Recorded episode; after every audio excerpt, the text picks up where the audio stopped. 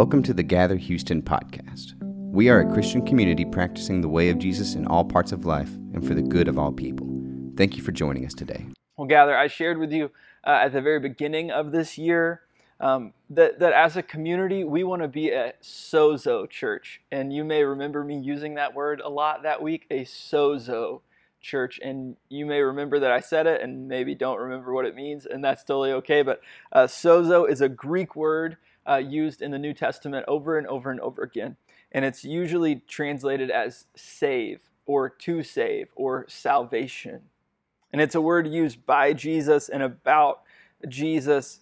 And, uh, and really, this idea of being saved and of salvation, I mean, it's used throughout the scriptures, but we have one kind of connotation of salvation. Uh, we typically think of maybe walking down an aisle, or we think of street preachers or revivals. We, think of repent and be saved.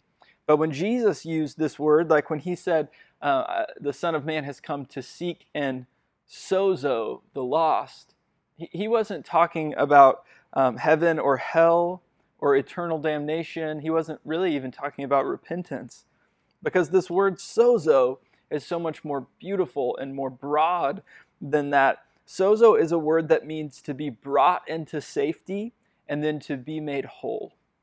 It's about healing and restoration. That's why we want to be a sozo church, because we want to be a church where you can find safety, and then because you've found safety, you can find healing and wholeness. And it, it really makes sense that the word save comes from the word safe. That if you want to find wholeness, you'll have to be safe.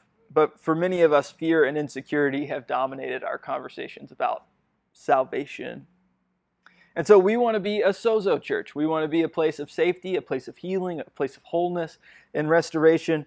And um, you, we, I haven't talked about this a lot since then, but I put all of my um, teaching through a sozo filter. So I think to myself, is this a teaching that brings more healing? Does this bring restoration to what's broken? Does this bring wholeness? Does this make people feel safe or does it make them feel insecure. I, I, put all my teaching through a Sozo filter, and a lot, uh, especially in uh, our religious context, and I know for many of us in our community, this idea of healing for us sometimes it means we need to unlearn some things and then relearn some things. So we need to unlearn uh, the maybe harmful theological beliefs we were taught, and then we need to relearn a more gracious and compassionate framework. It's what we just did with our prayer series. We spent six weeks on prayer, and what we were doing, we didn't tell you, but what we were doing is we were unlearning and then relearning. Unlearning some of the harmful things we've been taught and relearning a more gracious and compassionate framework. Unlearn and relearn. That, that is one of the rhythms of sozo, the rhythms of healing and restoration. Unlearn and relearn. And today is Pentecost Sunday, um, and, and, so we're celebrating God pouring out His Spirit on His people. And so for the next three weeks, not just this Sunday, but for the next three weeks, we're going to, go, going to talk all about the Holy Spirit. So Andre is going to teach next week, and then uh, Adam Cheney, who many of you know, are, is going to teach the week after. But we're going to be talking all uh, about the Holy Spirit because I think for many of us, we need some sozo, some healing and restoration around the idea of the Holy Spirit. I think we need to unlearn some things and then relearn a new framework for the Spirit. For, for some of us, the Christian people in our life or in our churches or, or, or on the fringe of our lives who talked a lot about the Spirit, the Holy Spirit people in those places uh, were kind of the weird, spooky Christians. Maybe it was like the old lady who always wanted to lay hands on you to pray for you or the other lady who would always carry a tambourine in her purse to church. It was like one of those people. They were other, the people who talked a lot about the Spirit. Or maybe you were one of those other people who really talked a lot about the Spirit and you thought you really had it together and that no one else really understood. Some of us have created kind of these uh, levels of how good or serious of a Christian you are based on your ability to interact with the Holy Spirit. And then for some of us, because it seemed other, uh, we've created kind of an aversion to the Spirit, and then we've just ignored it altogether. And so I think for a lot of us, we need to unlearn some things about the Holy Spirit, and then we need to relearn a, a new framework. So today, as a Sozo church, as a place of healing and restoration, we're going to look at this Pentecost story through the lens, through the eyes of restoration and wholeness. So let's look at this story from Acts chapter 2. It's a lot of verses, okay? So I just I want to start by apologizing. So it's a lot of verses. I cut some of them out to try to be helpful, but I just I really like most of them. So we kept most of them. It's a long story from Acts chapter 2. So just uh, follow along. This is what it says starting in verse 1. When the day of Pentecost came, they were all together in one place.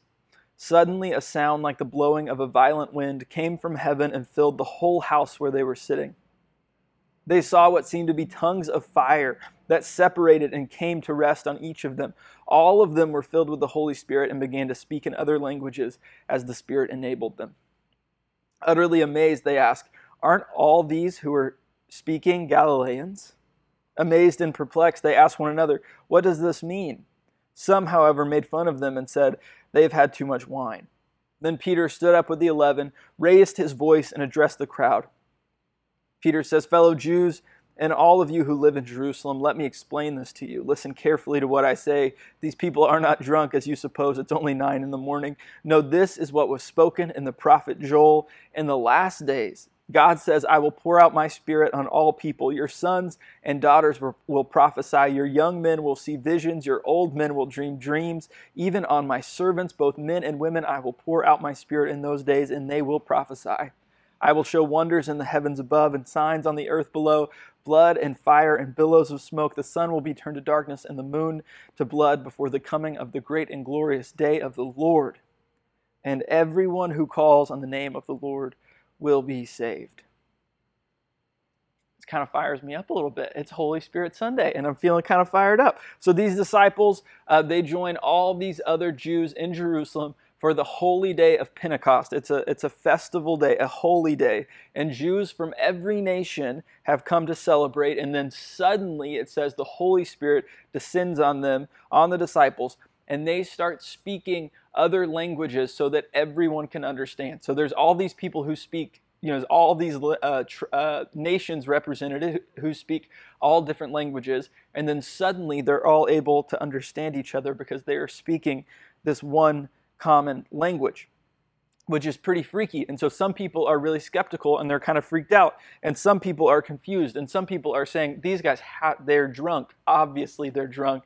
And so Peter stands up and he reads from the prophet Joel, and he uses uh, the prophet Joel to explain what's happening. And he says, Peter says, God told us in Joel that he would pour out his spirit on all people, that it would be your sons and your daughters and old men, and it would be women, and it would be servants, and it would be everyone. All people, Peter says, would receive the Spirit. And that's what happens here.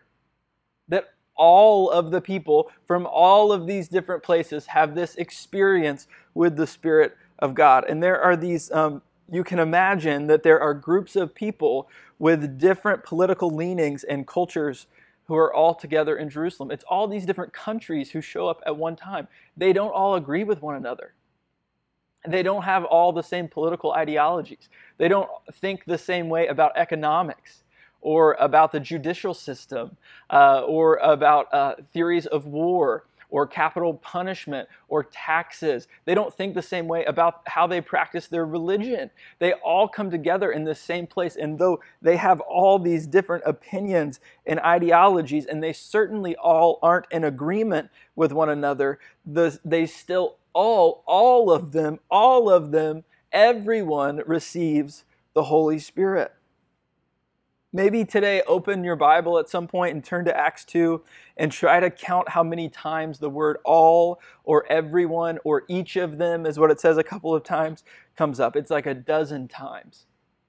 The, the, writer of Acts here is, is trying as hard as they can to get us to see that everyone is included. Everyone, everyone, everyone. The Holy Spirit includes everyone because God includes everyone. But when God pours out His Spirit, it, it is a vision into God's character. God opens himself up so we can see him. And when God does that, when God pours out his spirit, he includes everyone. Everyone is empowered. Everyone is included. Everyone is beloved. Everyone belongs. Everyone, everyone, everyone. All means all when you turn to Acts chapter 2. Everyone is included. You didn't have to go to the front and say, Here is my specific list of religious beliefs. May I receive the Holy Spirit? You didn't have to say, Here are my political leanings. Or you didn't have to say, I agree with the guy who's talking at the front. Everyone was included.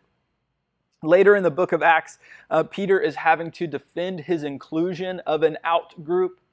Right, so, so there are some people that the religious elite in Jerusalem considered to be other, not good enough to participate fully. And Peter had been including, including them. He, he had gone to eat with them, which was a big deal in their culture. And so he got called in to defend his actions of inclusion. And this is what Peter says in Acts chapter 11, verse 17. He says, So if God gave them the same gift he gave us who believed in the Lord Jesus Christ, who was I to think that I could stand in God's way?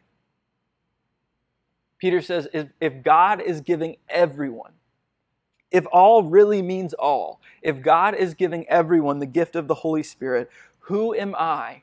Who am I to stand in God's way?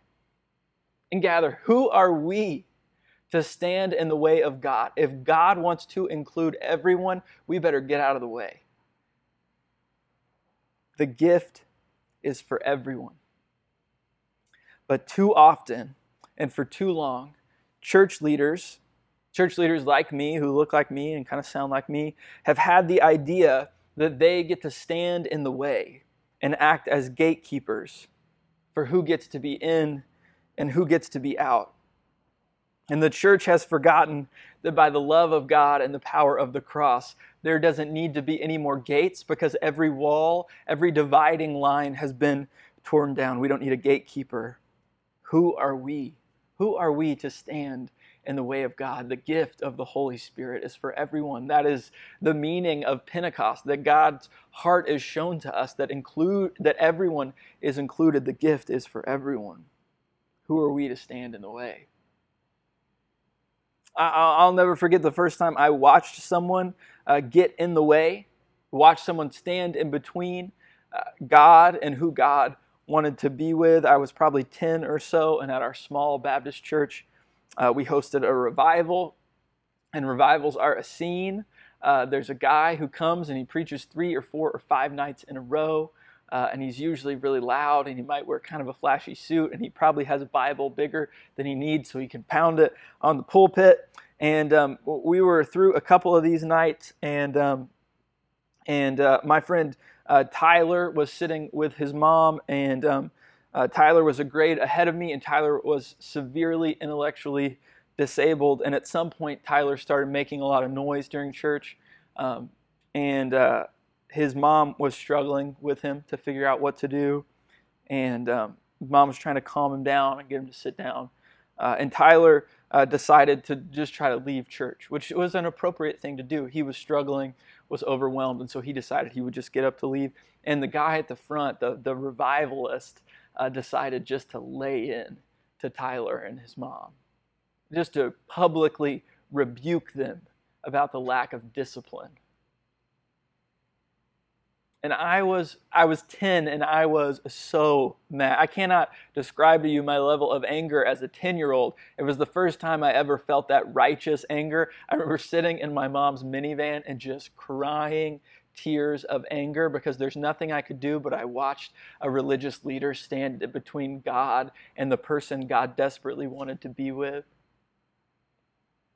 And since then, I have seen dozens, if not hundreds, of church leaders